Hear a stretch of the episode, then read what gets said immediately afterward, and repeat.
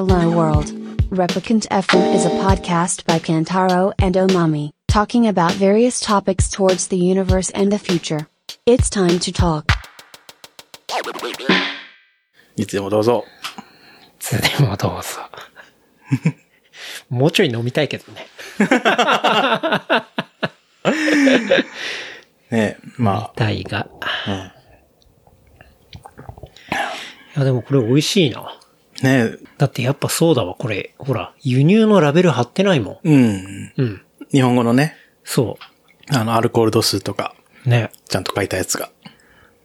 そう。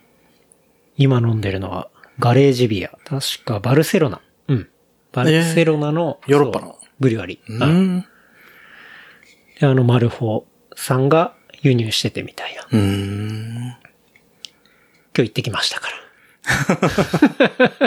まあ、わざわざ大阪まで。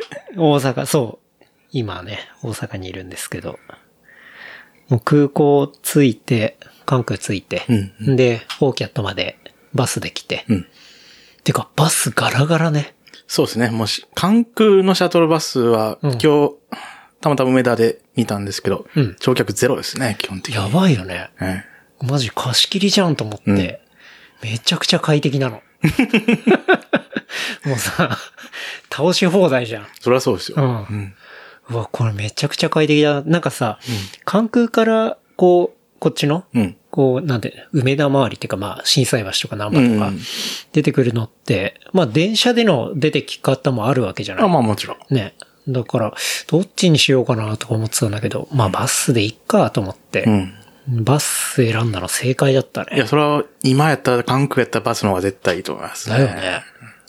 まあ、道もそんな混んでなかったし、うん。うん。あっという間に来て、もうガーンって倒して、ふんぞり返りながら来たけど。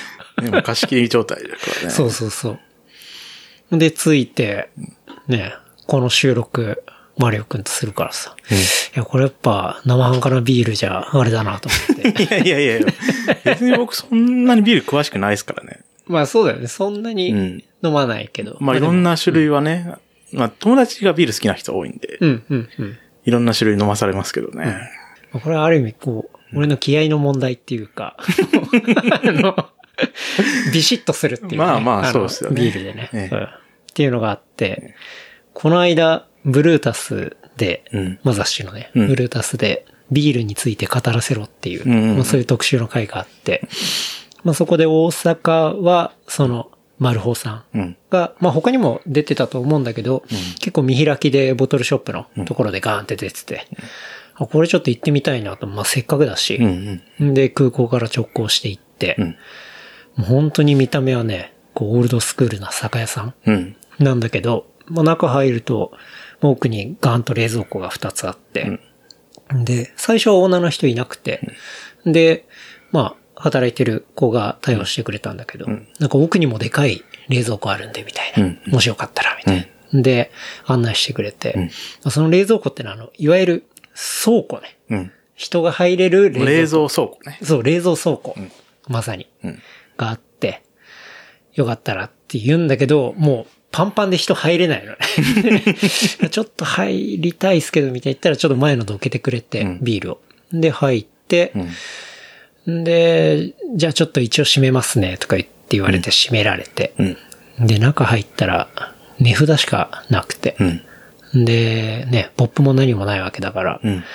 これめちゃくちゃ難易度高いし、もう、本当に寒いし、もう早々にギブアップして出てきて、そしたらちょうどそのタイミングでオーナーさん出てこられて、うん。いや、ちょっと東京から来てて、みたいな。うん空港から直行できました、みたいな話して。で、どんなん好きなんすかみたいな話ですごい気さくな方で。で、いろいろビールを選んでもらったんですけど、まあ、そのビールを今飲みながらね。はい。はい。前置き長えよって話なんですけど。いやいやいやいやいや。で、その、マルホさんが、こう入れてる、まあ、ブリュワリーの一個で、ガレージビアっていうね、その、バルセロナの、まあ、ビールがあって、まあ、それの、まだこれ、市販されてないうんビールらしいんですけど、うん。それのね、インペリアル BCN バイセ。っていうのを飲みながら、うんすごいよ名前が。ハイポリティクス。どういう意味よ。わかんない。謎だけど。あハイポリティクスっていう。まあビールっていうのはストーリーが大事だからね。そうですね。まあ、ちょっとどんなストーリーなのかなってところですけど。うん。まあ、そんなビールをいただきながら、今日は8月14日土曜日はい。の、えっと、時刻は16時36分。で、4時半回ったところですね。はい。はい。というところで、まあ、土曜の夕方です。で、場所はですね、大阪、心斎橋。はい。はい。まあ、ど真ん中ですね。うんうん。はい。街中です。うん。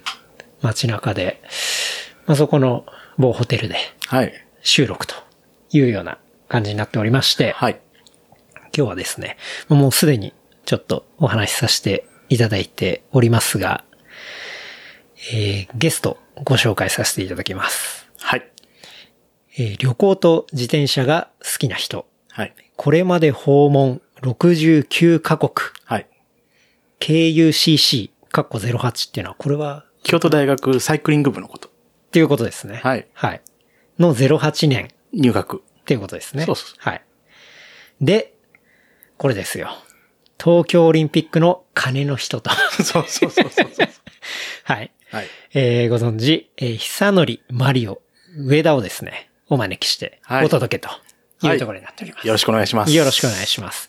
マリオくんですね。そうです。まあ通称マリオです。はい。まあ AKA マリオっていう、そうですね。はい。本当に最近は金の人と。金の人。金ってあれじゃないよ。マネーじゃないよ。そう。あー確かにこれ聞いたら、ね、オリンピック、金、ああ、マネー系ね、みたいな。うんっじゃなくて。じゃなくてで、あの、ベルです。ベル。ベルの方ですね。そう、ベル、英語でそれそれこそベルリンガーと、でですね。はい、いう役目をしました。または、競輪で言ったらジャンですね。そうそうそう。はいもうだから本当に、前のエピソードで言ったら、ね、ピストの、その、元ジャンの早川さんから、その次のゲストが、鐘を鳴らした、マリオというところでですね。はい。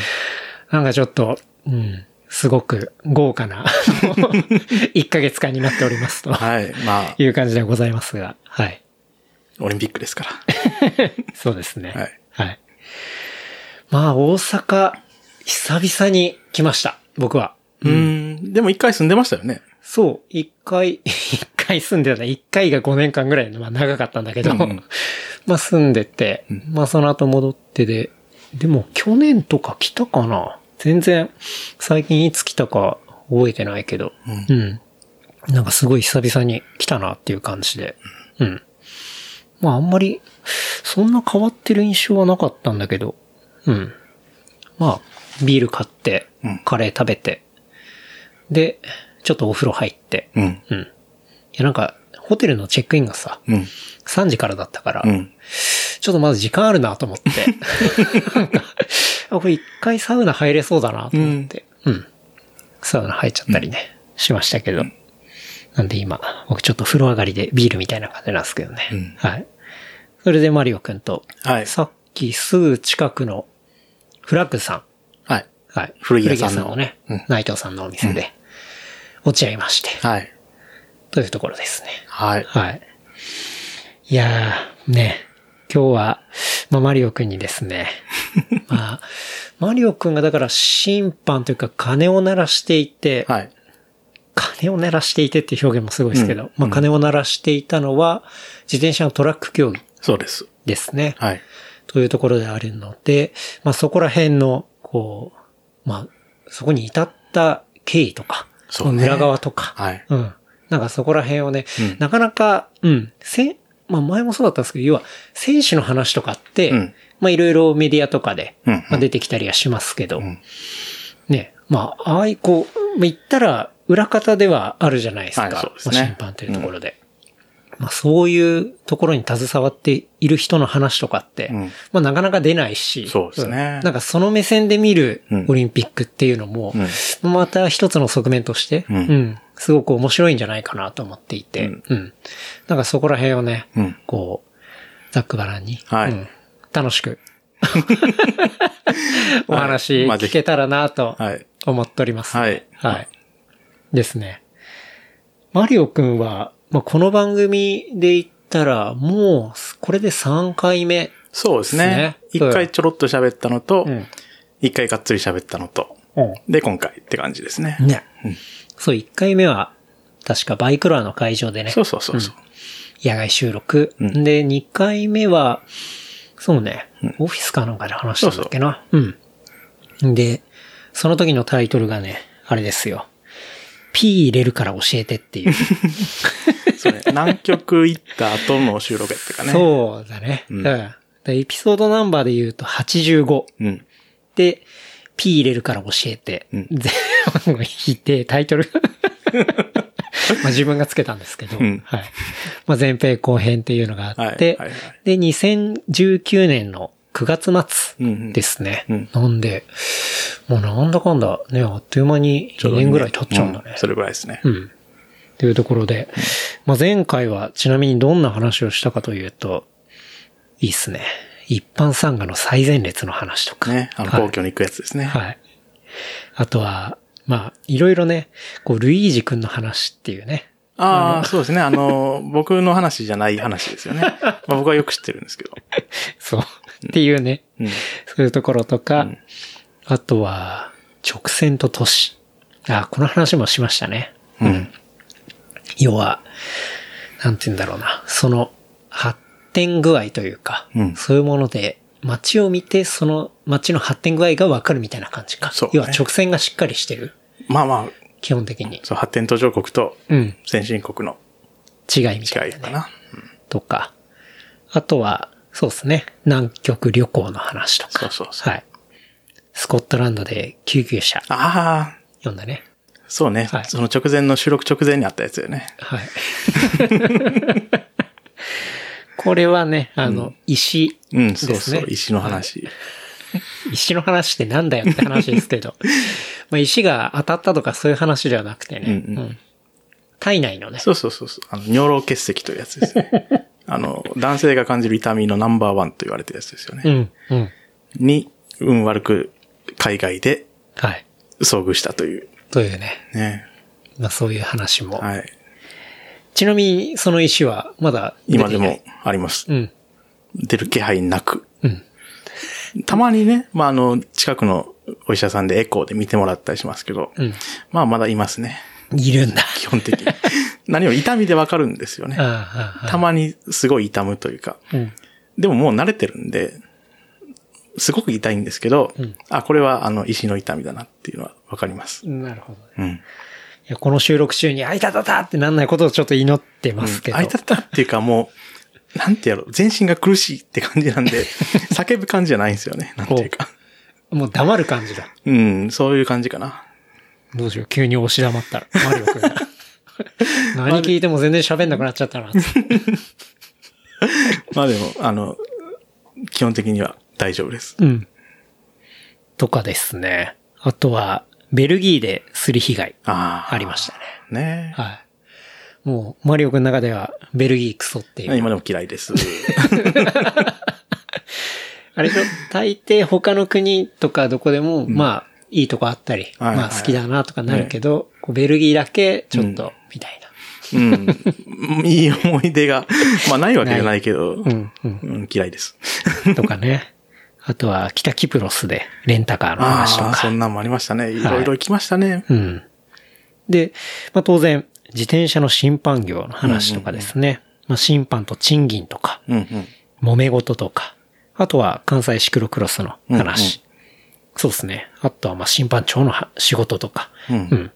だ結構審判の話も終盤にはそうみたいですね。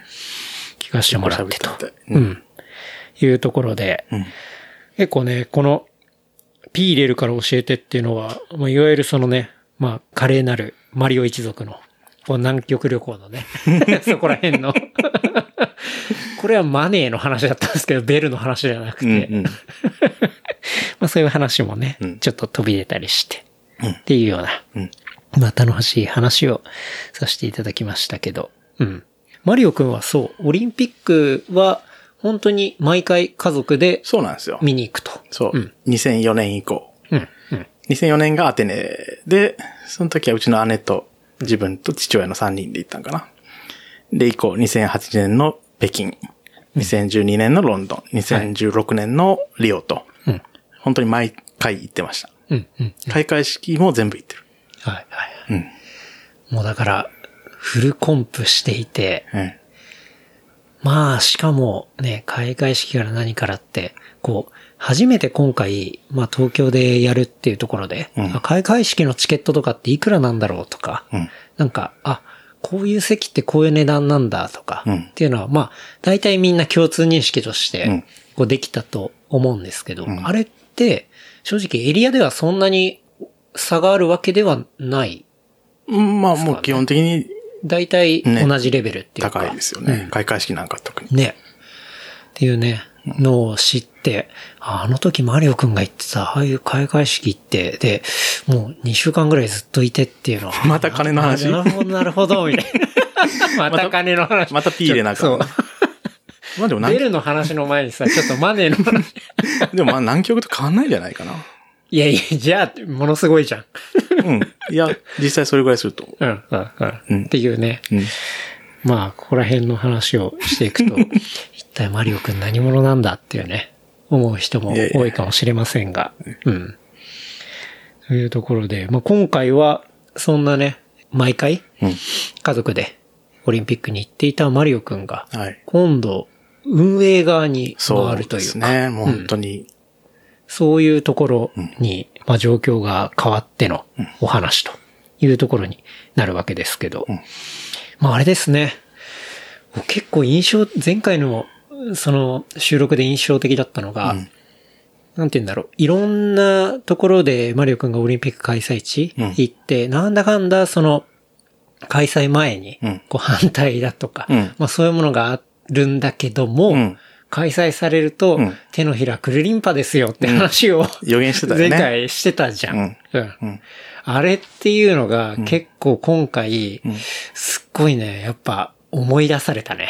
うんああ、マリオくんそれ言ってたなと思って。うん。それはもう、今回も僕はずっと確信してましたから。まあうん4月からこの方、ずっと反対運動が強くて、うん。まあでも、開会式さえ過ぎれば、うん。世論は本当に180度変わる。うん。うん。まあ僕はずっと信じてました。うん。ね、なんか、それを結構目の当たり、まあ、もちろんそれでも、こう、うん根強く、まあね、うもちろんっ。ていう人とかもまあ、いますけど、まあ全体の雰囲気として、うん、なんかそこら辺が結構、くるりんぱするというか。まあ、マリオくんはこう言ってましたけど、あの、手首の強さが羨ましいとか。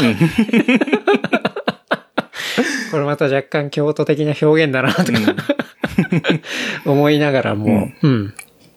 なんかね、うん。そういうこともちょっと見ながら、やっぱりそれだけ現地でこう見ていたりすると、まあその雰囲気とか、うん。そういうものは、があってのあの発言だったのかなとか。ですね。。基本的にはやっぱり、どこの国でも一緒だし、まあ今回はコロナ禍っていう、すごい異例な大会だったけども、うん。まあ基本的には一緒だなとは思ってました。うんうんうんうん。そうっすよね。まあそれで延期になったわけだけど、まあ今年ね、開催してとそうで。す。はい。いうところにはい。なりましたけど、あの収録の前回の時、うんその2019年の9月の段階で、うん。審判をやることっていうのは決まっていた？うーんと、その時は確かもう、ロードのテスト大会は終わってたはずなんですよね。はい、はい。だから、まあある程度、まあそこに呼ばれてはいたので、うん。まあある程度何らかの仕事をすることはもう決まってました。うん、うん。とにかくまあ、まあなんかあるだろう。なんか呼ばれますっていう。うん、うん。それは、ロードで？競技とかは関係なく、なんとなく全体的に？いや、ロードトラトラック両方かな。まああその頃には、その、日程の伺いが来てたんで、うん、うん。まずその、都市委員会から日程空いてますかっていうのがまず最初に来るんですよ。はい、はい、はい。で、行けます。全日程行けます。まあ、僕の場合はもう2週間だろうが3週間だろうが、もうオリンピックのためなら何でも。すごいよね。まあ最優先だって2019年の段で日程聞かれるわけでしょ、ええまあ、一応来年の話にはなるのか。うん、その時点でね。来年の話で、うん。全日程行けますと。うん。うん即答で。行けますというかもう最優先で開けますというこあ、とです。行けます。別に空いてるかどうかじゃなくて、うん。それが最優先なので、はい。空いてないわけがない。なるほど。はいうん。空いてないわけがない。まあ、まあそういうことはずっと言ってたんで、うんで、そういう回答はしてました。うん。その主催者にね。うん。なるほど。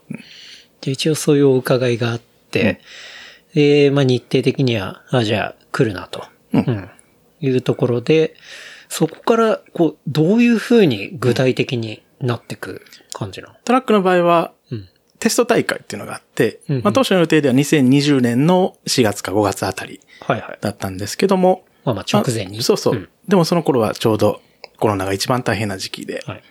で、延期が決まって、うんテスト大会自体が。で、2021年の同じく5月にテスト大会がやってきて、はい。まあそれに、もちろん最初日程伺いから来て、行けますって言って。で、突然その割り当てというか、どういう役目をしてもらいますっていうのがもう表で来るんですよ。全員分が。うん。で、そのラップベル、ほテスト大会で。う。うんうん。っていうのがいきなり来て。あ、いきなり来たんだ。あれ、なんか、俺やらしてくれみたいのではなく？いや、基本的にね、審判って一本釣りなんですよ。どんな大会でも。ほうほまあ、どんな大会でもって言うとあれやけど、まあ全国大会規模以上になるともう一本釣りで、う。うん。その主催者側が、ピック、あの、よ、なんかできそうな審判をピックアップして、はい。で、それぞれ仕事を割り合ってるんです。うんうん。重要なところには、よく、まあ、その、間違いなさそうな人うん、配置してっていうのはね。で、今回は、そのテスト大会で、いきなりその、エクセルで来て、うんラップベルってなって、うんわあって、自分で、だいぶ、だいぶ驚きました。なるほど。はい。えちなみにそのテスト大会で割り当てられたのが、まあ、ラップベル。そうですで、それはもう本大会も一緒ってことは確約されてるんだ。いや、基本的にその、うんなんていうか、まあ、よっぽどできなければ配置換えもあるし、うん呼ばれないっていうのももちろんあるんですうんけど、うんうんうん。まあ、順当に仕事をこなせれば、なるほど。結局は同じ配置ってこと。なるほどね。まあ、ちなみにその、まあ、今改めてってところですけど、まあそのベルっていうのは、まあトラック競技、まあいわゆるそのすり鉢状の、そうそうそう。えっ、と、今回オリンピックで言ったら、伊豆ベロドローム。そうです。の、えっ、と、一周250メートル。50メートルそうですそうですはい。の、えっ、と、トラックを、まあ、すり鉢のところもこう、うん走るわけなんですけど、はそれのこう、決まったタイミングで、まあ、ベルを鳴らすんですよね。そうですね人力で。そうですはい。審判が。はい。まあ、ベルを鳴らすだけの人っていうんじゃなくて、うんラップをカウントするっていうのが、まあ、その裏側にある重要なことで、はい。当然、選手は一段となって走ってればいいんですけど、当然逃げたりとか遅れたりする選手がうん。あるので、それをちゃんと把握して、うん。今残り100周、残り99周っていうのをちゃんとカウントダダウンしていって、で、もちろんそれも表示して、で、ポイントレースだったら91周の時に鳴らすとか。うんまあ、だからテレビに映ってる、鳴らしてる瞬間っていうのはまあ一瞬ですけども、うんまあその裏でちゃんと仕事もあります。そうですよね。だから、こう、気が抜けないっていうか、だって、あれ？今、何し、あれ？何種だっけな？みたいいや、本当に。な。とかはね、許されない。そうです。うんだから、当然一瞬、やっぱりね、集中が途切れる時あるんですけど、うん。なんていうか、やっぱ体で覚えてるんで、うん。さっき避けたか避けてないかっていうのは、体で覚えてるんで、間違いなく今回はできましなるほどね。た。はい。でもやっぱその体験っていうのが、その2020年の4月5月にまあ予定されていたもので、実際にあったのもそのタイミングであった。いや、テスト大会は2021年、今年、21に今年の5月に延期されて、っていうことです。だから、そこが、要は初めての、うん。マリオ君的には、まあカウントをし、鐘を鳴らすっていう仕事だったわけだよね。他にもやったことある？あ、もちろん。あるんだ。もちろんそれのそのいきなりやらされたわけじゃなくて、うんうん。地元の大会とか、うんうん。まあ全国大会。まあでもラッベルはあんまりやったことないかな、正直。うん。いや、なんか、その前回の話とかでいくと、なんて言うんだろう、シクロクロスなの？うんそういう審判のイメージが、うん俺的には強かったから、なんかベロドロームでそういうカウントしてベル鳴らしてって、どうなんだろう、初めてだったのかななんて思っちゃったんだけど。うん、あ、ベロドではやったことなかったですね。うん特に250では。うんうん。その地元の、まあ、向こう町競輪場とかは400メートルなんで、うん。えーあるんですけど、はいはいはい。ベロドでいきなりっていうのはなかったです。しかもあと、オメガのねうん、機械がやってきますから。はいそれを操作するのもテスト大会が初めて。なるほど。ねはあ、じゃあ結構今までとは、まあ、400でやったことはあるとはいえ、うん。まあ一周のスピード感も全然違うだろうしまあ、ね、かなりニューな機材も違うし、そうねもうテスト大会の方がむしろ緊張してたかもしれないです。うん。緊張しそう。だって、そこでさ、ミスったら、もう、ほそのまま当然本大会もやりたいわけじゃん。うん。本大会っていうかまあオリンピックでさ、ね、ワンミスして、あ、マリオくんちょっとダメだな、みたいな。うんでも実はね、んすんごいミスしたんですよ。あ、したんかい。すん そうなの？そしたんだ。う。したの。ああえ、どんなミス？あのね、うん。オムニアムっていう種目があって、オムニアムね。オムニアムっていうのは、一応ね、ちょっと、はい。わかりやすく説明した方がいいよね。あじゃあこちらから、あ、すいません。お願いします。はい。オムニアムっていうのは、4つのレースの総合成績で順位が決まるっていうので、まあだからそのメダル3つ確定するために4つのレースが見られるっていう、そういう複合種目なんですけど、うん一番最初がスクラッチって言って、はい。それはもうゴール一発勝負なんですよ。要するに、えー、何週かして、うん本当にゴール一発の順位で、えー、ポイントが、取れるポイントが決まる。はい。で、1位が40点、2位が38点っていうふうにポイントがもらえます。うんで、次がテンポうんっていうのがあって、それは5周目以降に先頭でフィニッシュラインを通過した選手に1ポイントがくれる。うん。っていうので成績が決まるんです。はい。はい。で、最後も1ポイントで、男子の場合40周、女子の場合は30周かな。があって、で、そのポイント自体がもらえるんじゃなくて、そのポイントでつく成績順にまたポイントがくれる。だから1位だったら40ポイント、2位だったら38ポイントっていうふうに改めて換算されてポイントがもらえる。で、3, 3種目目がエリミネーションって言って、これはトラック競技の中で一番わかりやすいとよく言われてるやつで、2周回ごとに一番最後尾のうん。選手がどんどん切られていく。うん。要するにそこでレース終了ですよっていう。はいはい要するにさ22、32が走っていて、フィニッシュラインをガーって一斉に通過していって、一番最後がどんどん切られていく。で、これも、最終的にエリミネーション順位が1、2、3位ってついて、40ポイント、38ポイントっていうふうにポイントに換算されて、ポイントが来る。で、4種目目のポイントレースっていうのは、それまでのポイントの積み重ねがあって、例えば全部1位取ると120点。うんで全部2位取ると114点になるんですけども、それを持ち点として持って、ポイントレースっていうのが始まって、それは10周に1回うん、ポイント獲得チャンスがある。で、10周に1回1位から4位まで5点、3点、2点、1点とうん、ポイントがくれるんです。うんで、一番最後のフィニッシュでは倍点といって、2倍の点、ポイントがくれる。うん10点、6点、えー4点、2点がくれて、で、それはそのポイントが生のままもらえるほうほっていうルールになってるんですう。。なるほど。で、一周、集団より一周早く、えーあのー走ると、要するに逃げて、逃げて逃げて逃げて追いついて、集団に追いつくと、プラス20点っていう、なるほど。かなり大きなボーナスももらえる。うんそれをそのまま20点、そのままもらえる。はい。っていうルールになっていて、で、最終的にそのポイントで順位をつけて、金、銀、銅以下が決まる。4つのポイントの合計そうですっ。てことです。そうです、そうです。はいはいはい。あ、4つのレースの。そう、4つのレースの結はい果として、順位が決まる。っていうことですねっ。ていうのがオムニアムなんです。オムニアム。はい。オムニアム。オムニアムオムニアム。というないんか。全部っていう意味。そうそうそうね。うん。なんでね。はい。まあ、その、さっきその説明の中で、そのオムニアムの中でも分かりやすいっていうか、うんトラック競技の中でも分かりやすいって言葉があった通り、こう、まあ今の聞いて分かるように、複雑、結構複雑。そう。結局、そのエリミ以外は、わかりづれえもうわっていう複雑すぎて、まあ初見殺しというか、うん。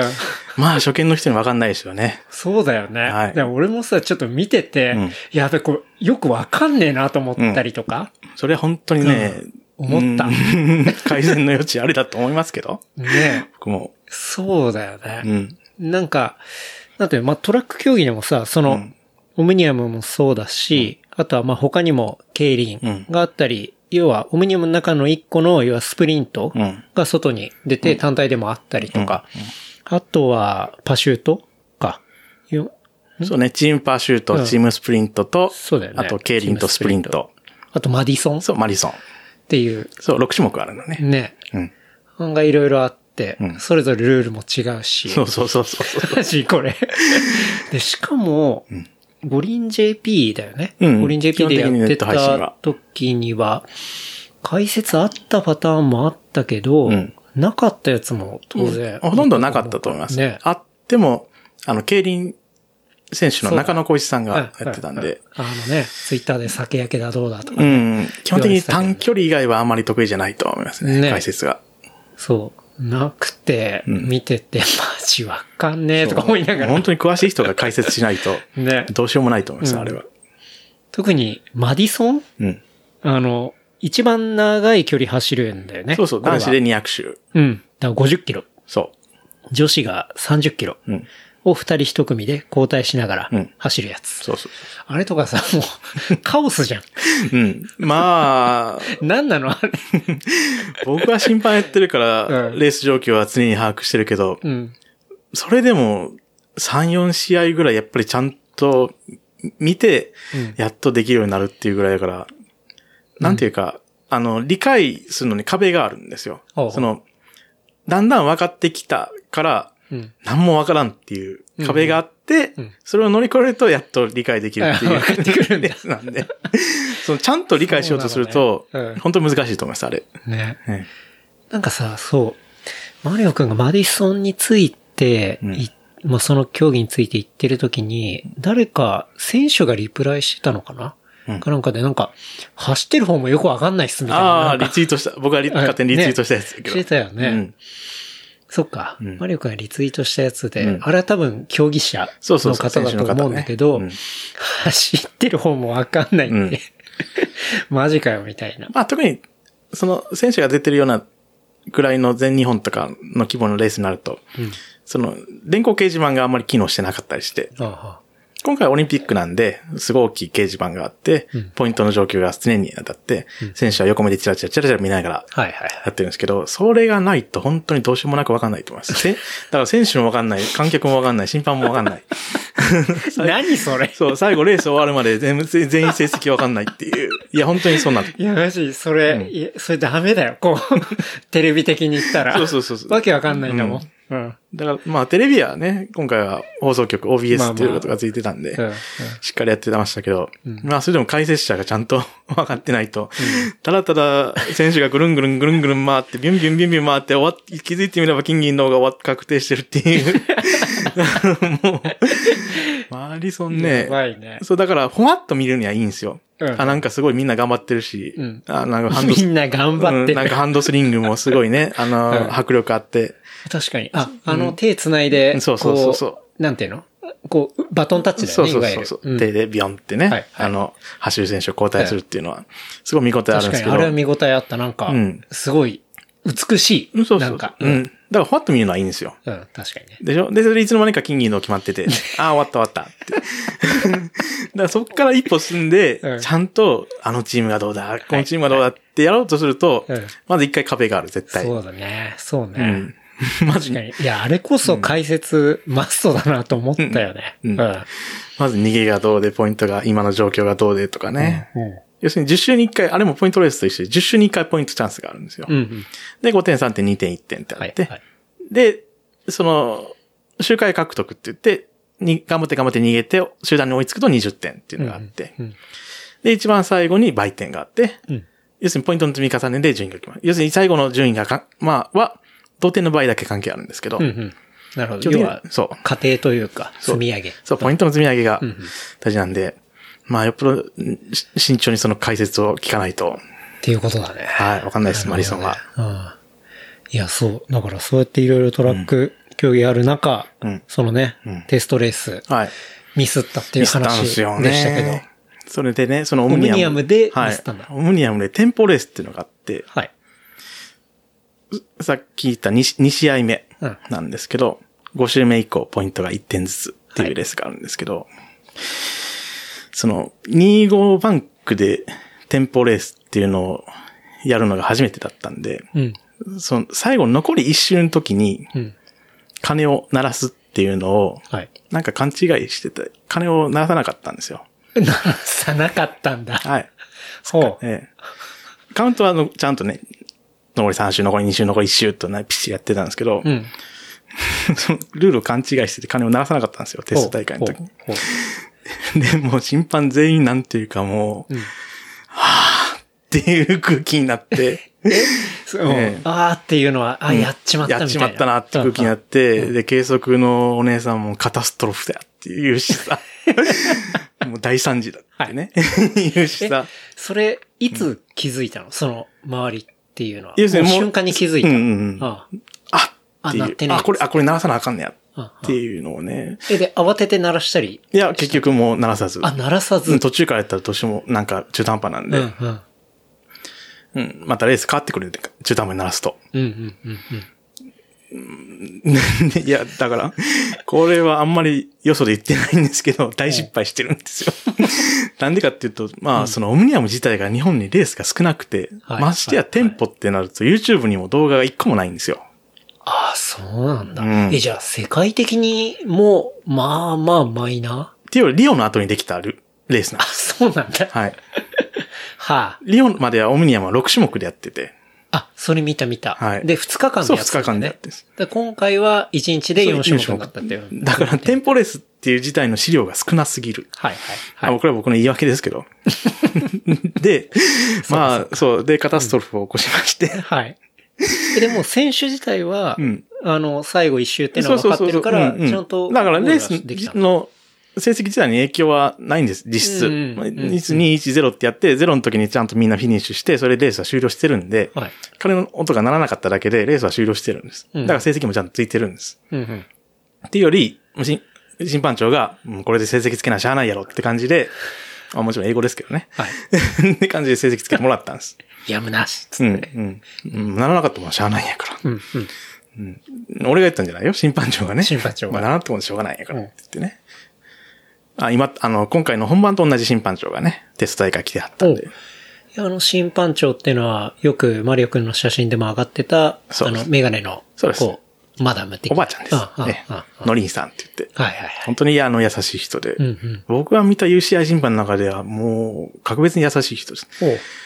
UCI 審判の人ってね、なんていうかね、日本人を人間として見てないというか、他の、その、低レベルの審判を人間として見た人が多いんですよ。マジで？うん、なんていうか、え ?UC、まあ UCI っていうのはその国際的なそうそう自転車のでっ、経験があってうん、資格持っててっていう人だけど、ていうところですけど。まあほとんどの人はなんていうか、なんていうか、あんまり人間味を持って接してくれないです。え、それ、日本人だけに？ってこと？いや、まあまあ、日本以外の事情は僕は知らないですから、あそうか。なんとも言いようがないですけど、大体そうです。今までの国際大会では。人権がね、そうそうそうそう。ほうん。うん勝手にやってくれそれでいいみたいな。だけど、のりんおばちゃんは、まず最初その無線もね、その外国人専用無線と、日本の審判も聞ける無線と2系統用意しますってことになってたんですけど、はいはいいや、そんなんいらないと。うん無線あ無線は1個全部、全員が聞いてくれればいいからって言って、テスト大会の時に。んで、審判は全員共通で1個の無線をね、うん使って、うんっていうんですけど、もうその時点からもう、ああ、この人はいい人だってうん。ってなったんですけど、なるほどね。そんな審判長も、はい。しょうがないだろう、つって。ねいや、でも僕あの時もう完全にやらかしたんで、うん本番は絶対違うとこやと思ってましたよ、本当に。ラップベルはまあないやろ。だからホルダーやと思ってました。その、うん TT 系のチームパシュートとかチームスプリントの時に、うん。えーは、あのーそのチームのコーチとかじゃなくて、審判が選手を支えて、スタートの前に支えるんです。まあ、てっきりそれやと思ってました。うん。うん。まあ、そういう、ちょっと、ミスもありながらですけど、はいはいまあ、お咎めなしというか。うん。だから本番も同じように、はいまあ1ヶ月前も切ってからかな。だいぶ、いや、1ヶ月前切ってからじゃない。もうロード終わってからかな。うん。多分ね、ロード始まったぐらいの時に。えーその主催者の、えー偉い人からメールが来て、エクセルの割り当て表が来て、はい。えラップベルです、みたいな感じで。うんうんまあ全部書いてあるんですけど、自分のところに書いてあって、ああ、ラップベルか。はいはいはい。これはうんなんだかんだ正式に発表されるのは、そんな一週間前ぐらいとかなんだ。まあ大体どの大会も結局そうなんですよね。なんていうか。うん、なんかもっとね、早めに言ってくれてもいいんですけど、んうんなんかね、大体、直前。大きい大会も小さい大会も直前ですね。はいはい結局は。じゃあラップベル、はい割り当てが、はいマリオくん来て、来て。よしよし来たと。うーん、でもその時点でね、もうテレビ映るのはもう確定でしたからね。確定だよね。うんえ、マリオくん的には他にどこやりたかったとかあったいや、やりたかったというか、うん。まあ、ホルダーもね、よくテレビ映るんで、全然、まあ、テレビ映ったら友達みんな喜びますから、うんうん。どこでもよかった。まあ、でも、てっきりホルダーって本当に思ってたんですよ。だから別にどこやりたいとかじゃなくて、うん。まあ、ホルダーあたりやろうなと思ってて。てっきりあの、スタートの時にこう、そうそうそう横にね、そうそう肩に、そうそうそう手乗っけられて、そうそう、ああいう感じの。そう、支えられてるっていうのはまあ、見た人も多いかなと思いますけど、まあ確かにあそこにマリオくん来ても、ドカーンと、っていうのはあるけど、うん。なるほど。ラップベルかと。そう、そうです。ただまあ、ラップベル一人でやるんですよ、あれ。ね、見ててずっとやってたもんね。そう。うん他の日本人の審判、ああの、オリンピックでは、うん。テクニカルオフィサーって、審判のことを全競技ね、はい。テクニカルオフィサーって言うんです。うん。要するに審判っていうのは英語でジャッジとか、レフェリーとか、コミッサーとか、アンパイアとか、まあ英語ですごいいろいろ言い方あるんですけど、オリンピックでは全全部合わせて TO、テクニカルオフィサーって言って、うんうん。で、国際的に海外から読むのは、インターナショナルテクニカルオフィサー、ITO。は、IT を。はい。で、国内はナショナルで NTO っうんうん。て呼ぶんです。なるほど。で、NTO はいろいろ配置されるんですけど、大体 ITO の補佐なんですよ。うん。例えば、スターターの補佐。はい。スターターアシスタントだったり、フィニッシュジャッジの補佐。うんフィニッシュジャッジアシスタントだったり。で、コーナージャッジって、コーナージャッジはまあ一人でやるんですけども、うんうん。重要なところのコーナージャッジは ITO がいて、はい。NTO がやるのは、まあ特にその勝負にあまり関わらないところ。うんうん。なんせまあ日本人がやるってのは決まってるから、うん要するに、まあ、兵器があるとこもあるんで、確かに。まあそういうところに入ってたんですけど、ラッペルだけは絶対 NTO 一人なんですよ。そうなんだ。これも、まあその事情詳しい人に後からいろいろ聞いたら、はいまあ伝統的にオリンピックではそういうことになってるらしい。NTO で地元の、そこは地元の人間がやると。そう。はあうんでで、、他の NTO で言ったら、まあ、言ったら、その、メインがいての、こう、補佐そう。になってくるけど、まあ、ベルはね、そうなんですよ。一人で。メイン。そう。で、その上司もなく、というか、まあ上司はもう審判長うんとスターターで、もう一人で。だからまあ、テレビには映るのは嬉しいけれども、なんせまあ、重圧はね、そうだよね。正直重圧はかなりありましたね。うんうんもだってね、オムニアムのそのう、ね、ねテスト大会でやらかしてるしテスト大会の悪ね。夢が。うん。まあだから、まあ審判長にはもちろん言いましたよ。テスト大会のあれは絶対やりませんからって。うん。あうんで、もうね、まあ、やっぱ全体的にやっぱり僕のことがなんていうか不安というか、ふまあ、不安というか信頼してないわけじゃないけども、うまくできたらいいなっていう空気がありましたけどね。うんうんう。うんん。だってさ、うん。例えば、ん。本当に、ね、鐘鳴らすの、うん。スプリントとかで忘れましたとかでさ、なんか、アタックかけるのがちょっと遅くなったりとかさ、うん。うん。なんか、例えばしたとして、で、それが日本人だったとして、うん。で、実況とかにさ、うん。いや、金が鳴りませんでしたとか言われてさ、なんか、いや、本そ当に、ね、れをさ、うまくこじつけられたりとかさ、なんかこじつける、こう、オーディエンスもいるわけじゃなくて、素人だし、見てるのは、俺らなんてさ、うん。いや、本当にテスト大会もそれですけど。そういうことがさ、起きそうじゃない？うんいや、本当に一人でレースを台無しにしうる役職なんで。っていう、ことだよね。そうレースを全部ぶっ壊しにうん。しすることがあり得るうん。うん。だって、まあ、鳴らさないもあるけど、要は一周間違って早く鳴らしちゃったりそうです、そうです、そうです。鳴らしても困るし、鳴らさなくても困る。ちゃんと正しいタイミングで鳴らさないといけないっていう。競輪で残り2周で鳴らしたら、それもまた3時ですからね。大惨事でしょ。うんありえないもんね。うんうんいやー、痺れるね。それを7日間。それは痩せるわ。そう。だから、それを、こう、一体何日間やってたのかっていうのが、7日間なんですよね。そうなんですよな。うん。うんえっと、さあ、初日が8月の2日。2日。うんあから7日間。そうです。あで、なんだかんだ時間も長いし、まあ、長いっていうのは、まあ、3時間しかないんですけどね。3時間半しか。でも、うん。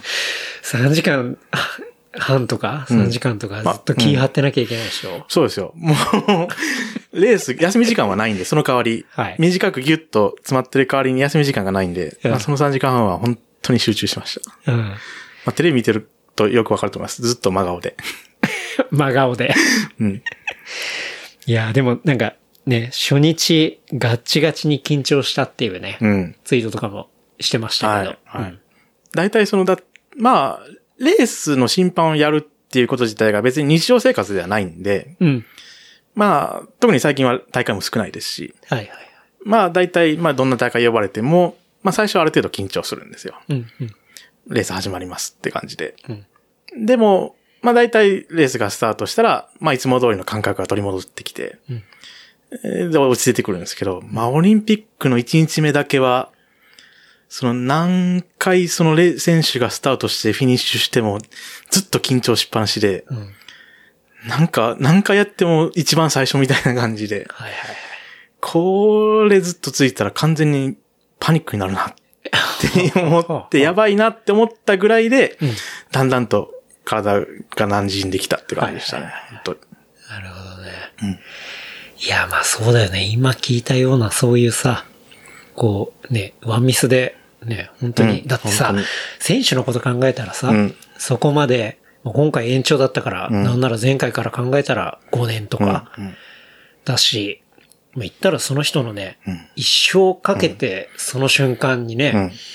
挑んできてるわけじゃん。それをね、うん。か自分の金でって考えると、プレッシャー半端じゃないよね。いや、もう、怖いわっていう。そう。他の大会と違って、トレーニングの時から緊張感があるんですよ。うんもうあんなの本当オリンピックだけです。なんていうか。あ、それはレースの前の、そう。こう鳴レースが毎日午後3時半からあるんですけど、はいはいまあ朝9時からずっとトレーニング時間っていうのがあって、うん。で、選手は、その割り当てられた枠でうん、トレーニングをそのバンクでしてるんですけど、うん。で、コミセール審判は、一応それの監視もしてるんです。うん。そのずっと、その一応バンク上にいて、んなんか問題が起きないかっていうのを見てるんですけども、その時点から、やっぱり、緊張感があって、コーチとかも。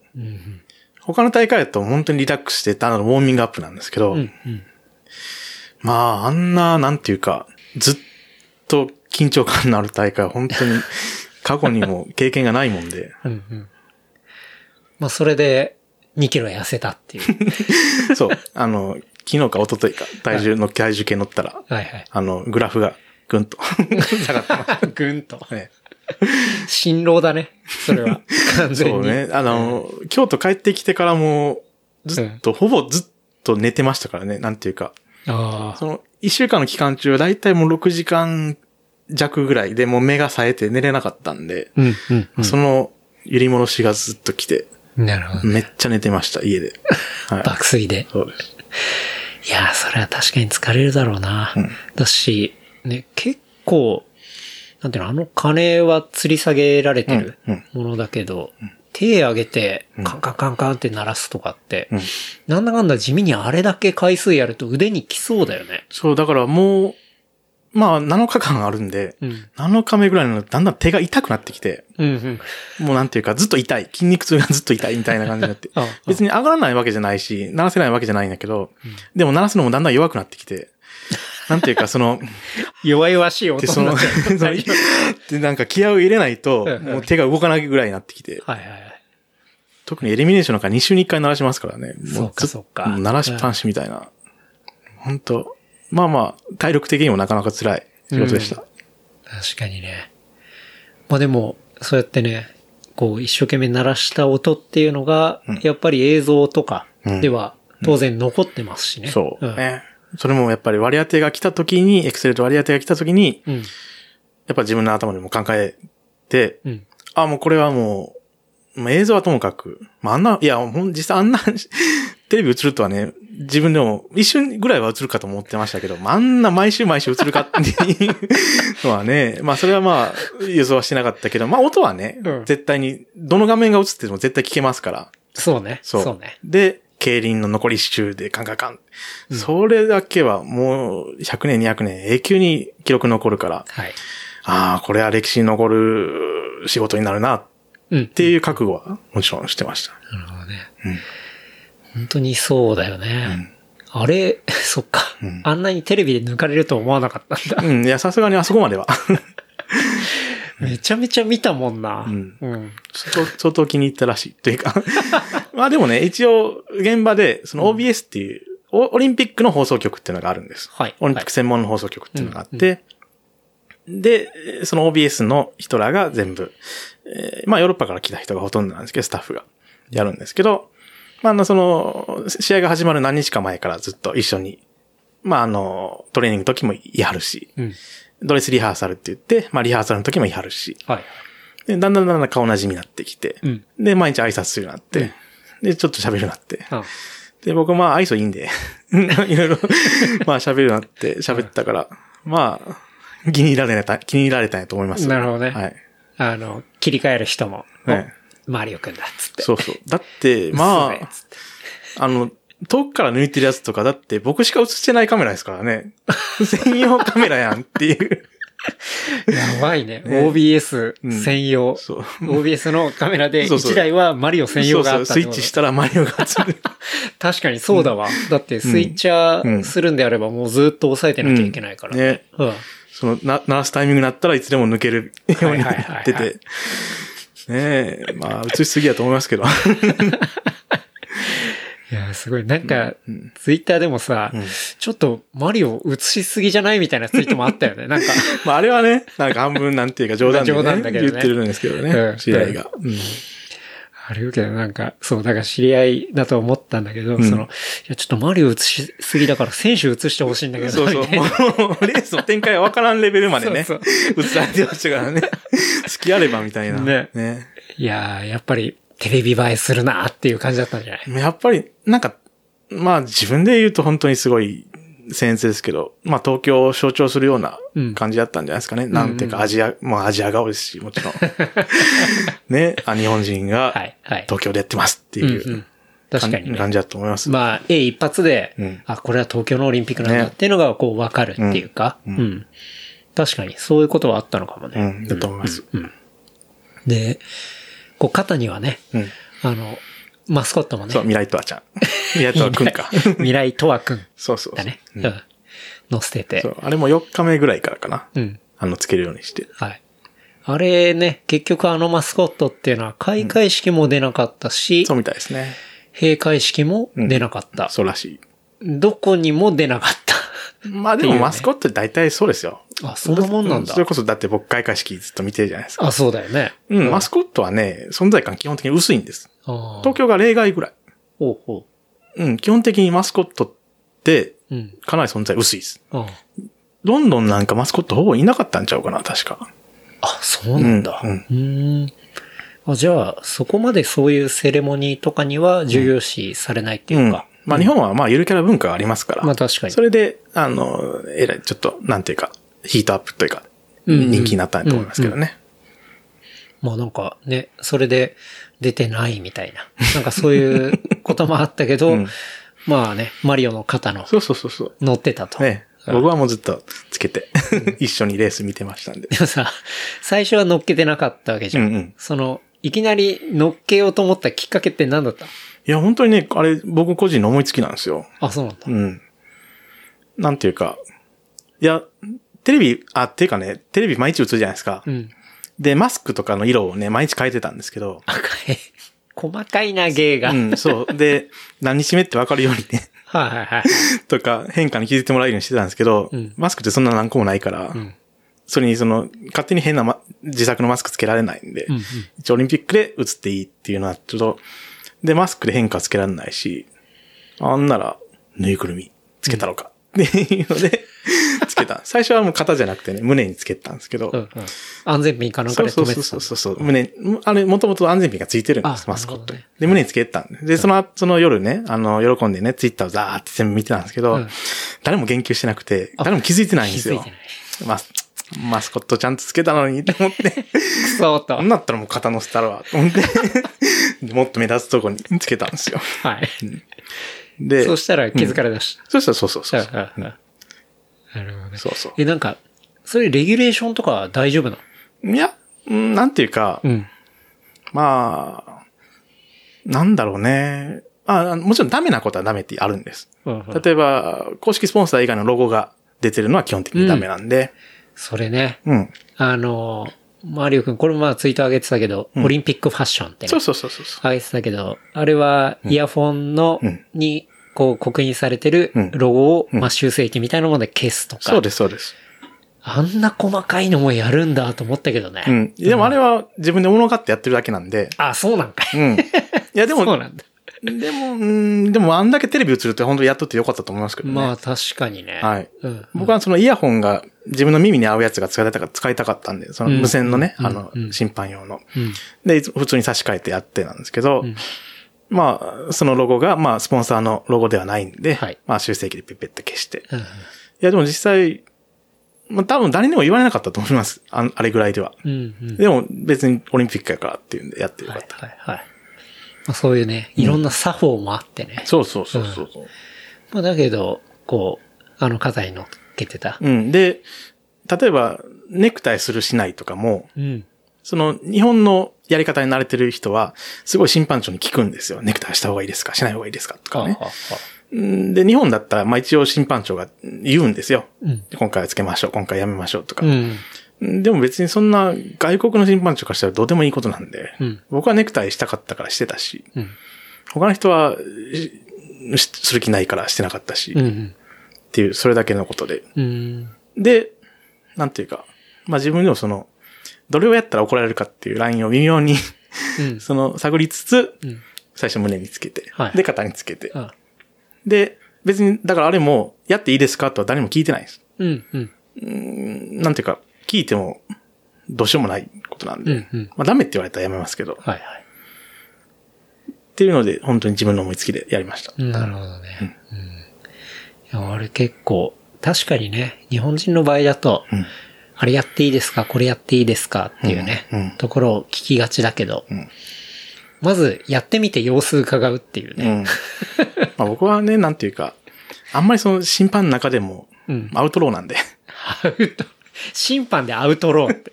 ダメじゃん。いや、本当にね、いや、本当にね、みんなね、ルールにうるさいんですよ。僕はもうそういうの嫌なんですよ。いや、もう本当にね、異例やと思います。だから、確そのに審判の人はルールにうるさいイメージあるよ。ね、うん。僕はあんまうるさく、てか選手にいろいろクレームを言いたくないし、うん、うん。なんだろう、本当僕はルールいい加減なんで、ルールにいい。はい。まあでも金はきっちりね。そうそうそうそう。っていうことですね。間違えずにやりました。うん。いやなんか、そんな中でさ、これもツイートから、会場やライブで見てて、チームスプリント残り16周事件に気づいた人いるみたいな。ああ。なんかそういうツイートをしてたけど、うんうんうん。これは何だったの？あのね、えっ、と、こうオメガのうんマシンがあって、はい。えー、数字を表示するマシンがあるんですけど、はい。カウントダウンを最初表示するんです。その、チームスプリントうんとチームパーシュートっていう種目では、うん。50秒、自転車をセットしてから50秒、はい。選手に余裕が与えられて、うんそこで選手が自転車に乗っかって、うんえー準備をして、気合い入れて、うんで、19、8、7、6、5、4、3、2、1、0ってスタートして、うんで、それで、えー向かい合わせに2チームがぐるんぐるんぐるんぐるん回って。っていう種目があるんです。で、チームスプリントは3周なんです。うん。男子は。うん女子は2周。うん。チームパーシュートっていうのは4人で走って16周走るんです。はい。で、要するにほとんど同じ機械でほとんど同じ設定でやるんですけど、うん。で、カウントダウン50、40であーってなるじゃないですか。うんで、0ってなって、0をしばらく表示した後に残り周回数を表示するっていう機械の設定になってます。はい。はい。で、チームスプリントの時は3が出るんです。ちゃんと。うん。で、1個減らして2を表示する。うんで、1を表示して、はいで、鐘鳴らして、で、0を表示する。っていうのを、残り周回数出てからは手動でじ僕がやるんです。うん。で、チームスプリントが出発した後に16が出たんです。うん。要するにチームパーシュートの設定のままや、そのや、ままやっちゃったんだ。いや、そう。で、それを設定するのは僕じゃなくて、うんスターターだったんですよ。はいはいはい。で、で、これ幸いなことに、同じことはテスト大会の時に起きたんです。おーほう。ほう。で、テスト大会の時は僕は見事にパニックになって、うん。あ、あ、周回数が違いますって。で、無線で言ってるうちに選手来て、あその時が女子で2種やったかな。で、とにかく金だけ鳴らして、うん。要するに周回版の位置は表示できないまま金だけ鳴らして、はいはいレース終わったか、確かですけど、よくよく考えたら、16が出ても、15、14、13、12って減らしていけばいいんですよ。うん、うん。なるほどね。で、落ち着いてパーって減らしていって、で、2を表示して、うん。で、1を表示して、で、金鳴らしておしまい。うん。っていうのをテスト大会の時に学んでたんで、うんで、本番でも起きたんです、それ。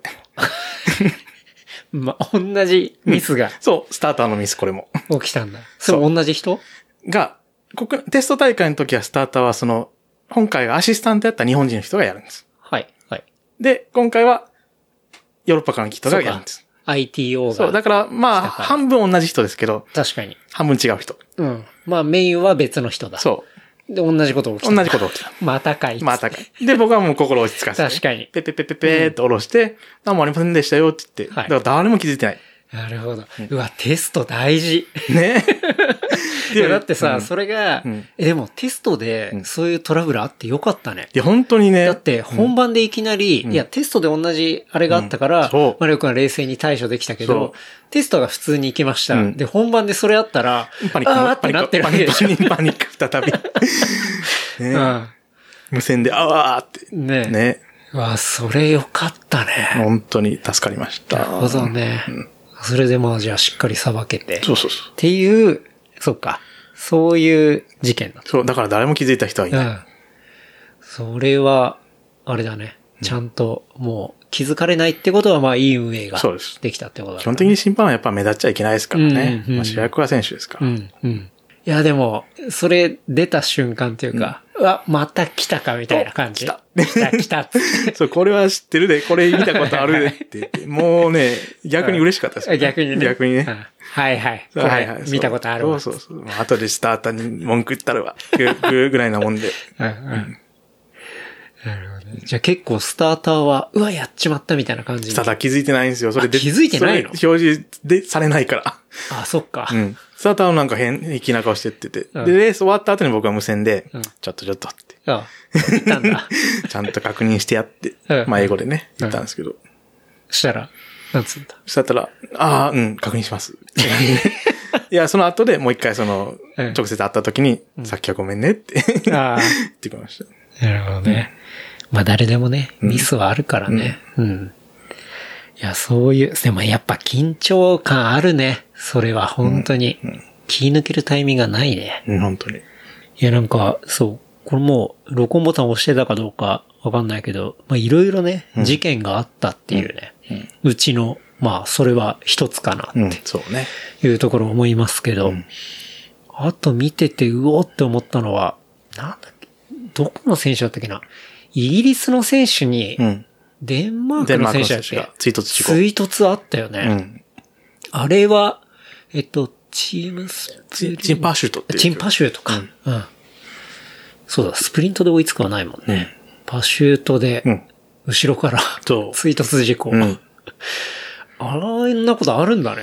あれだって僕は金鳴らしてる真横でね、うん激突しましたからね。そう、ん激突して、うんあれ結構びっくりしたね。うんうん。要は、す落ちてきたっていうか。そうです。ん本当、は3人1組でね、ずっと固まってレースをして、うんうんその3人目の前輪の、でタイムを取るっていう競技なんで、うん。要するに離れちゃったらすごい不利なわけですよ。はい、はい。だからまったりしな、まあ、あの、待つ、まったりしなきゃいけないんですけど、もうそのままレースがずっと続行しちゃって、ね。二人一人なったイギリスチーム。で、その遅れた一人、だから一人しか走ってないから、まああんまり気配がなかったんでしょうね。うん、うん、うん。に、デンマークの選手が、見事に激突。ね。うん。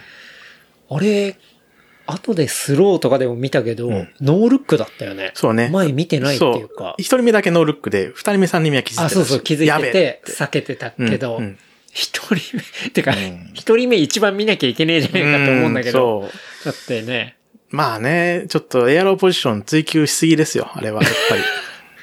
確かに。ポジション追求しすぎ問題。もちろん頭を上げるとどんどん空気抵抗増まあねえますからね。そりゃそうね。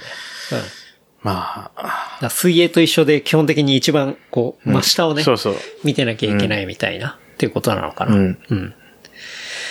で、まさかの後ろから追突っていう。で、パシュートの場合は、あれだよね、こう、一番後ろのうん。向こう側、向こうの相手側を追い抜いた瞬間でもで、オリンピックっていうのは特別ルールがあって、う、も基本的に追いついたら勝つんですけど、う、うん。追いつかれた側も完走しないといけないっああ、そうなんだ。ていう特別ルールがあったんですよ正直僕知らなかったんです。死んうん。っだ。マジで？ていうより基本的に。国内の大会をやってる限りは、うん。そのだってルールブックに書いてあるんですよ。うん書いてあるけど、4年に1回しか適用しない条項なんかいちいち読まないでしょ。確かにね。だってそのオリンピックのためだけにわざわざその特別 UCI ルールがあるんですよ。はいはいはい。まあ読まないですよね。うんうん。あとまあ、うーん、まあ僕にそんなに重要なところでもないんで、うんうん。いや、ところでもないこともないから、本当は読ま、読んどかないけなかったんですけど、うんうん。うーん、まあ今となっては英語です。だからこれも。うんうん。いやでも結局、いや、僕もびっくりしちゃって。うんその後の、うんその後のルールをちゃんと調べたら、あそうなってたっていうので。はいはいはで、だから今度はイギリスが困るわけです。ツイートされた側が。い。ね。完走しないといけないから。はい。でもコーチがちゃんとそのルールを把握してて、うんとにかくそのこけた選手にもう今すぐ乗れと。はい。とりあえずゴール、ゴールラインまで行け。っていうので、一応時間は出たっていう。うん。なるほどね。一応、え、じゃあ、追いついた方は別に最後までゴールしなくて。いいんだよね。そうで。す。追いついた方はそこまでレースをやめないといけない。っていうことだ。うん。じゃあデンマーク側はまあ追突してこけて終わりでいいんだけど、うん追突されたイギリス側は立ち上がり、そゴールしなければいけないっていうルールだったからう。っていうことだ。そう。それさ、でも、なんていうの？追突をあんま想定してないルールなのかね？いや、そりゃそうでしょ。ツイートはしないですもん。でも、エラーは何が起きるかわからないっていうのはあるよね。だって、じゃあそのルールで言ったらさ、今回みたいに前見てなかった、もしくは何かがあって追突した場合、相手のイギリスの選手が今回まだ走れる車体だったからいいけど、例えば、じゃあフレーム真っ二つに割れました。ってなった時に、うんそのルールってどういう風に適用されるのか。最終的にはそのルール外で、なんとか救済措置をっていうことになると思います。うん。今回でも一応、二つの方法が検討されて、うん。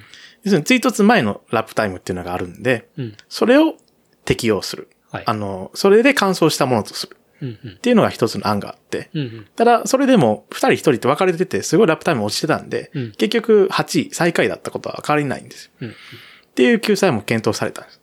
だから、要するに事故前の状態でどうだったかああ、なるほど。っていう救済救済措置も考えられてました。なるほどね。はいうんそういうものってのは現場判断になるの？そうね、現場判断です。なんせ、有志会会長が来てるんですよ。はいはい。はい。一番偉い人が来てるんで。判断ができるからってことです。そうです。だからもう、それこそ審判長と、もう、それより偉い、もう、の、人たちのはい間で、はあその、どうするかっていうのが検討されるっていう。うんうん。なるほどね。だから今回走れなかったりしたら、じゃあそういうものが適用されてたかもしれない。別の救済措置にもあったと思います。ああ。じゃあなかなかの、こう、レアケースに立ち会ったというか。そうなんですようねん。。うん。いや、でも、ちゃんとルールブック読まないとダメですね。そうだね。うん。だし、何が起きるかわからないっていうね、ことがあるなって、それ聞いてなおさら思うね。ね。うん。面白いわ。でもなんか、結構あれも、あれが起きたタイミングで、んなんか、審判何やってんだみたいな話とかも来たりしたの？それはあんま来ない？いや、別に、なんか、なんていうか、普段から審判に批判的な人が、うん。なんかギャーギャー言ってるだけで、あ、でもギャーギャー言われたんだ。うん言われたというか、うん SNS 上でなんか言ってるなっていうぐらい 言ってるな。うん。要するに、その追い抜きの時ははい、基本的に赤旗を上げて、うん。追い抜かれる側のチームにうん交代をししちゃいけないと示すうん。うんっ。ていう基本的なルールがあるんです。うん今回はそれは実質適用がないんです。追いついた時点でレースが終わるので、追いついた側が。えーだから、なんで審判は赤旗上げてなかったんだ、みたいなことを言ってる人もいました。うん。けども実際今回は赤旗上げる必要がないし、うん。その赤旗上げるのは追い抜かれる側の選手に向けてのもんなんで、確かに。追い抜く側がツイートするっていうのは本当にまあ、そもそもその旗を上げても追い抜く側が下向いて見てなければ、どうしようもないし何もないって話だね。というより、まあ誰もね、事故が起こるなんてね、予想してないですから。うん前見なさいっていう、それだけの話ですから。前見なさい。うんもう大学生じゃないんだからっていう。まあでも極度の緊張感がね、いろいろなことを起こしますんだね、オリンピックは。いやでもあそこまでやっぱ追い込んでいくと、ね、もう前すら見ないでうん。走るっていう。うん本当にラインを追うみたいな感じなのかね。もうそうでしょうね。選手的に言うともう下、下、ほとんど下見てるでしょね。いやーもうすごい世界だなと思ったけどね。だその、落車というか、まあ、クラッシュ系で行くとさ、んその審判長が、う。うん。最終日。ね、うん。えっと、あれは女子の。オムニアム最終日の第一レース。か。女子オムニアムのスクラッチそう、スクラッチだ。ですね。うんでね、結構な大クラッシュがあって。そう。これもまた僕が鐘を鳴らしてる最中に。あの時の鐘だけは弱々しかったですよ。ああ、さよすがに。り、鳴らしてる最中にみんな 焦げてくから、あーって言ってたら焦げてる選手が、審判長、審判、何人か避けたはずなんですよ、審判長も。うんうんうん。でも何人目かが見事にヒットしてん視界から消えていくっていうう。ん。あったよね。うんあれ、そう、だからスクラッチで、まあ、だから鐘鳴らすタイミングだから本当にラストっていうとこだったんだけど、こう、なんだろう、先頭集団のちょっと後ろぐらいにいたそう後ろ側がね選手がうん、こう、ぐらぐらっとして、まあそっからは、なだれ。そう。が起きた感じではい。で、あの、イズベロドロームは割と滑る感じね、そう、あの、直線とこも含めて傾斜がついてるんです。うん、うん。だから、基本的に落車選手は、その、スプリントする走路から外れるようになってるんです。内側にそこう、う。だから基本的には安全なんですよ。だから、コロコロコロコロ転がっていくから。はい。はい。ただね、要は、その、並大抵のスピードで、ええあの、走ってるわけじゃない。すごいスピードで走ってるから、うんうんまあそこでこけた後のね、そう。スライディングが、そう。だから安全エリアに行くようになってるから、安全エリアにいると物に食らうっていう。で、テレビカメラ、テレビクルーもね、やられてました。あ、そうなんだ。で、カメラ壊れたらしい。おー高いカメラが。だからまあ、時速ね、だいたいまあ、70うん、キロとか、70弱、60以上は出て60る以上か。うんの、あの、綺麗なスライディングがそうそうそう。安全ゾーンに入っていって、うん。みんな、あの、ね、鍛え上げた肉体がはい。流れてきて。流れてきて、審判長避けきれず。うん。審判長は、あれなんだね。なんかだって、マリオくんがいたのってさ、そうです。の、ね柵の中っていうか。そうそうそうそう。だから、そこはもう完全に安本当に、本当に安全エリア。はい。審判長がいたのは、その、走路側。カントともそう完全につながり、そう。実ながりのコース側中。はい。なんで、んまあ、もろ食らったっていう。そう。で、まあ、あの、まずいこけ方をして。なんかさ、うん綺麗に足払いになって、ね本当なんだろう、運良かったら360度回ってそのまま立つんじゃないかみたいなさ、そうね、もう。そういう転び方をしてたよ、ね。本当に足すくわれてはいうんね。あれは、怪我はなかったの？いや、怪我してました。あ怪我もっていうよりレースがい残り一周でこけて、うんで、僕はもう、審判長見てる場合じゃないんで、レース自体を見て、残り0周にして、うん。フィニッシュして、はい。はい。全員フィニッシュした後に審判長見たらもう仰向けになって動いてないんですよ。やば。あれどうしたんだろうと思って、うんとりあえずメディカル、うん。うん。うん。ちょっと来て来てって言って、はいはいそしたらもう目の前で担架に乗せられて、運ばれてって、まあ、外から見た感じ全然大丈夫そうだったんですよ。意識もあったし。うん。うん。で、結局、救救急車で病院行ったっていう話になって、うん。で、審判の代理を誰がやるかっていうので、まあ僕はもう正直下っ端なんで、その議論には全然参加せず、はいその ITO たちがずっと喋ってた聞いて、で、ちょっとずつ情報が漏れてくるぐらいなもんで、うん。うん。まあ、結構混乱しましたね。やっぱりその、ほちゃんとは決まってなかったんですよ。審判長がいない場合どうするかっていうのが。うん。うん。だからまあその場の話し合いで結局決まったんですけど。うん。うん。じゃあ、でもまあ、その後普通に一応戻ってそうです。は来てってことだ。うん。あというより、審判長は最後まで持ってこなかったです。あ、戻ってこなかった。うん、もう本当に最後まで。ずっと審判長なしというか、代理の、うんその、ロシアから来た、はい。エスベトラナさんっていううん。のを配置換えして、うん。で、また、その、スペトラーナさんがいたところにまた別の審判が行って、うんっていう配置替えをして、ローテーションして。はいはい。で、もうその日の全レースは、それで乗り切りました。うん。すごいね。本当に、体を張ってるというか、審判も。うんねえ、あれはほん、だからスターターの人も同じ場所にいたんですけど、うん柵にあのジャンプしてしがみついて、それで避けてました。あ、そうなんだ。うん。それなかなかの反射神経だね。うん。あれ、ものすごいスピードで転がってきてたよ。うんあの転がってるっていうか、すべ、滑ってきてた。そうそうそうそう。若いおっちゃん、若くはないか、まあ中くらいの中年のおっちゃんの人なんですけど、うんうんえーあのクリスチャンさんっていう人、はいドイツの人なんですけど、あの、そのガラスの柵、その走路とうん中を区切りガラスの柵にもうジャンプしてしがみついて、ジャンプ。で、それで受けてました。さすがに審判長はね。ちょっとおばあちゃんなんでね、ときついよもうね、あと2年で70歳やったかな。うんうんうんで、うん。いや、さすがにそれは無理だよな。うん。いや、そう、そういうのもあって。うんでもね、そう、そのクラッシュがあった女子のオムニアムでは、うん。日本のね、うん。選手も、そう。はい、銀メダルをうん、最終取的には。してて、うん。いうところで、そう。で今回はトラック競技で言ったら、うんえっと、全部で4選手かな？日本人は6人。あ、6人か。うんあ、そうだ。ごめんなさい。6人だ。うん要は男子競輪男子が3人、女子が3人で。ですね。競輪が2競人。輪で言ったら、脇本選手、新田選手。新田選手。そうです。はい。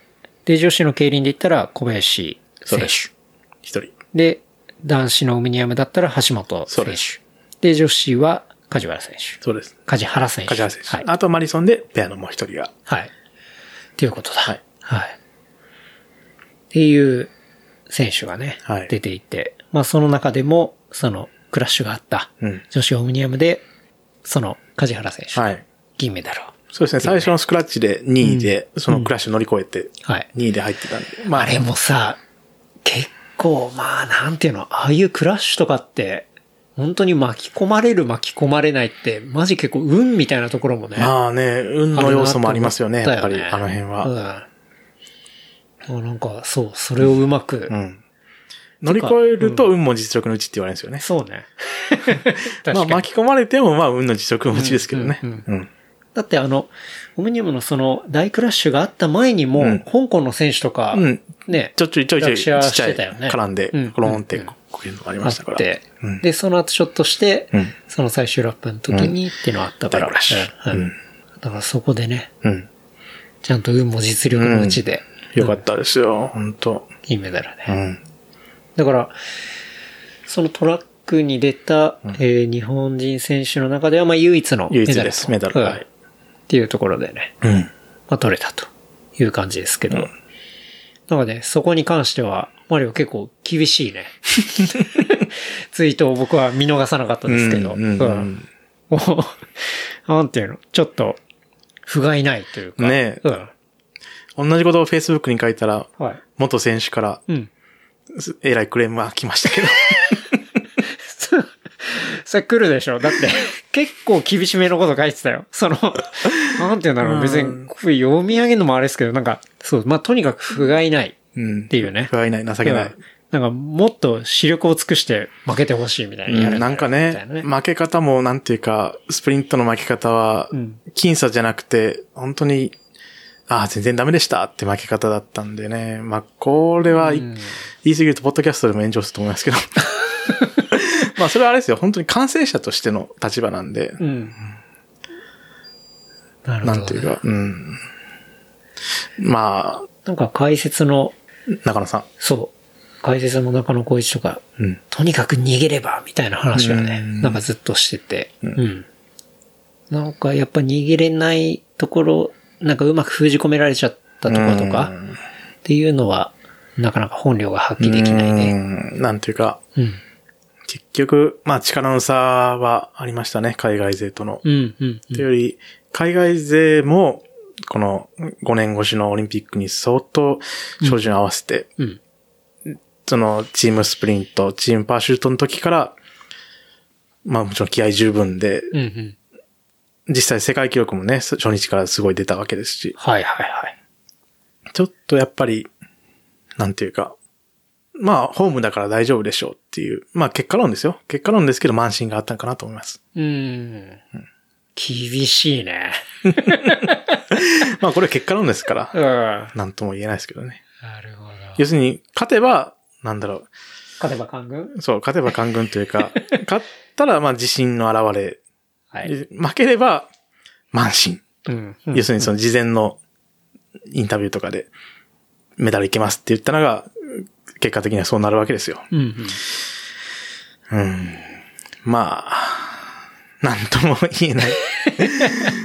僕は、僕はもう公言しますから、やっぱりその日本を応援するっていうのは。うん日本を応援することと、なんていうか、ひいきして、なんかいたずらするっていうのはまた別の話で、うん。その、ひいきして何かできる立場にあるわけじゃないですから、うんあれですけど。うんまあ日本を応援するっていうのは、まあ、全然公言することですし、公言した上で、その変なことはしないとうん。いうあれですから。うん まあ、その、だから、まあ、半分その、審判もやりながら観客の立場として、日本選手を見てると、うん、残念やったなと思います。うん。なるほどね。うん。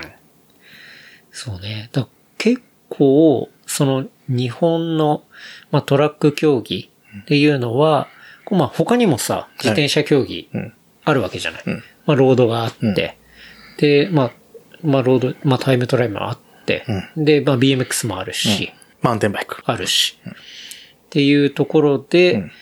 なんか、こういろいろ見てると一番まあお金が、そうですね。かかってい。る。まあ、実際、まあ、狙える、まあ、BMX もかなり狙える位置にはありましたけど、うん、まあ、種目も多いですし、狙える種目も多いですし、うん。まあ、お金もかかってるというか、それは日本だけじゃなくて、うん、まあ、自転車単体で見ると、うん、イギリスとか、そういうメーカーとかなり密接にやってるところは、うん、うん、自転車にかけるお金がなんか最近、相当インフレ、インフレしてる。イギリスの自転車なんか本当にフルオーダーではい。やってるような感じだし、ロードは正直どこの国もほぼほぼ市販品なんですけど、うんうん市販品から選手向けにできたのをピックアップするっていう感じが、まあほとんどどこのメーカーも一緒なんですけど、もう日本もトラックはかなりオーダーメイドでやってて、うんまあそこにかけるお金だいぶ違うなっていうのはありますね。うん。あとはなんかかなり遠征も、うん。うん。なんか相当、こうお金が、うん。こうかかるような研究施設でやったりだとか、うんっていう、まあ、自転車にかけてるってのもあるんだけど、その自転車の競技の中でも、まあ相当トラック競技っていうのは、まあかけてた的な、うん。なんか話とかはちょっと見たりはしたけど、うん。うん。まあ、お金をかければ取れるって話でもないから、まあ 結果的にはねなんとも言えないですよね。なんとも言えないけど。特にイギリスの競輪の男子選手なんかは連続で金ですからね。うん、うん、まあ、本当にスター性というか、生まれ持った素質も相当大きいんだと思います。うん。うん。なるほどね。まあでも確かにな、まあ、そうやって、まあ審判、かつ、こう、観客の立場とかでも、うん。こう見ていくと、まあ、やっぱね、ちょっと、まあ、頑張ってほしかったな、みたいな。そうまあ、頑張ってはいるともうん当然思うんだけどね。まあね、結果、まあ結果は大事ですからね。うん、うん、うん、うん。まあ昨日今日とかで、まあテレビとかでオリンピックの総集編みたいなのは嫌じゃないですか。んで、まあ自転車出ないですからね。なんていうか、やっぱメダルが取れない、メダル、特に金が取れないと。ほ特に今日朝見たダイジェストはやっぱり金メダルに相当症状やってたんで、う。うん、全く出ないことになるんで、うん。うん、うん。まあ残念なことですね。なるほどね。うん。えでも、前評判的には、どんな感じだったの、いやもう、いけるっしょみたいな。金っていうよりメダルの色にこだわるぐらいのことを言ってましあ、た。そうだったんだ。要するに。銀銅では満足しないぐらいの、うん。特に男子競輪、はいはい。男子スプリントうんは言ってたんで、まあそれを聞いちゃうとやっぱり、確かにね。ねうん。えそれは、なんていうの？結構無理筋だけど、そうやって、こう、パフォーマンスで言ってるんじゃなくて、結構マジでいけるぞうと。んまあそれは本人も周りもうん思ってたみたいな。まあデータは出てますし、それに、ただ最近国際大会やっぱりないんで、オリンピック以外は。うんうんうん。その辺は何とも言えないところだったと思いますけど、うーん、まあでも、ロシアかなで最近あって、そこは日本行かなかったんですよ。うんうん。一個大会があって、やっぱそこで行ってちょっと、うーん、ちゃんとそのヨーロッパの競合と、まあ、香港で別の大会があって、ロシアでも別の大会があって、はいヨーロッパ系の人はロシアの大会に出て、まあアジア系の人は香港の大会に出たんです。で、香港の大会で金メダルいっぱい持って帰ってきたんですよ。うん日本人は。うんもうほとんど敵なしって感じで。はいまあだからそれが、勝てば自信にはなっただろうけど、負ければそれが慢心だったのかなと思います。うん。なるほどね。いや、でも、見てる分にはすごい面白かったけどね。なんか特に、トラックの、えっと、スプリントか。うん。めちゃくちゃ駆け引きうんうん。あるじゃない？一対一だとね。うん。あの一対一の駆け引き超面白いと思って見て ねた。うん。ほぼ止まるじゃん。そう。止まってもいいんですよ、あれ。ね。2回止まってもいいんです。で、なんだっけ？時間が一応決まそう、ってる。1回30秒までうん止まっていいんです。なんか昔はあれ無限に止まってよかったんでしょ？そうです。っていう解説を聞いてて、マジかよと思って、うん終わんねえじゃんと思って。なんていうか、まあ、大相撲に近いんかな。ああ、確かに。昔は、立ち合いですごい、はいは。睨み合いでっていう、うん、それに近いものを僕は感じますけど。そうね、うん。大相撲っていう表現はめちゃめちゃしっくりくるわ。うん。そうだわ。本当に仕切りで一瞬でってうんいう感じなんで。で、あの、じわじわこう、行って、で、ちょっと行くかな、みたいなタイミングとか、うん。相手がちょっと気を抜いた瞬間にこう、なんか行ったりとか、うん行くと見せかけてまた行かなかったりとか、ね。なんだそれみたいな。そうそうそうそう。面白いですよね。うん。で、なんか、じゃあもう逃げるわ、つって言ったけど、結局やっぱ最後上の方から来られて、もう最後は抜かれるとか。あれはものすごい駆け引きで、うん。なかなか見応えがあるなっていうね、と思ったし、まあ、競輪は競輪でやっぱりね、あのーそこまでのうん駆け引きとかポジション取りうんみたいなところもすごい見どころいっぱいだったし、まあでもね、あの戦略っていうか、うん。こう封じ込められちゃうとどうしようもなんないし、いくら早くても。とか、誰の後ろにつくかとかね。うんまあちょっとそれで失敗したようなところもありましたけどね。だし、まあ、結構体も当たったりね、うんうん。なかなか単純に速いだけのスポーツではないっていうか。そうですね。競輪はだいぶそのテクニックもあるし、運の要素も強いと思います。ね。こう、ちょっとコンタクトスポーツみたいなさ。うんまあ勝った、あれ頭はダメなのかな？いや、ほん、いや、ってか、別に頭も肩もダメですけど、あ、なダメなのんていうか、そっか。うーん、まあ、程度というか、うんそれが勝負にどれくらい影響したかですよね。要するに、お互いにガガンってきたら、結局、それはまあ、お互いがやってんだから、ってことになるし、片っぽがすごいやって、片っぽがもうほぼこける寸前まで行ったら、それはペナルティーってなるし、まあ、その辺は、うんかなり判定は難しいと思います。もうあれだけのスピードでさ、本当に、もう数センチレベルで近づいて走ったりするわけじゃない。うん。ああいう痺れっぷりっていうか、そういうもんが伝わってきて、面白かったけどね。うん。うん、うん。楽しいお話は次週後編に続きます。お楽しみに。話したトピックスは小ノートレプリカント .fm で見ることができます。番組の感想はハッシュタグレプリカント FM までお寄せください。See you next week. バイバイ。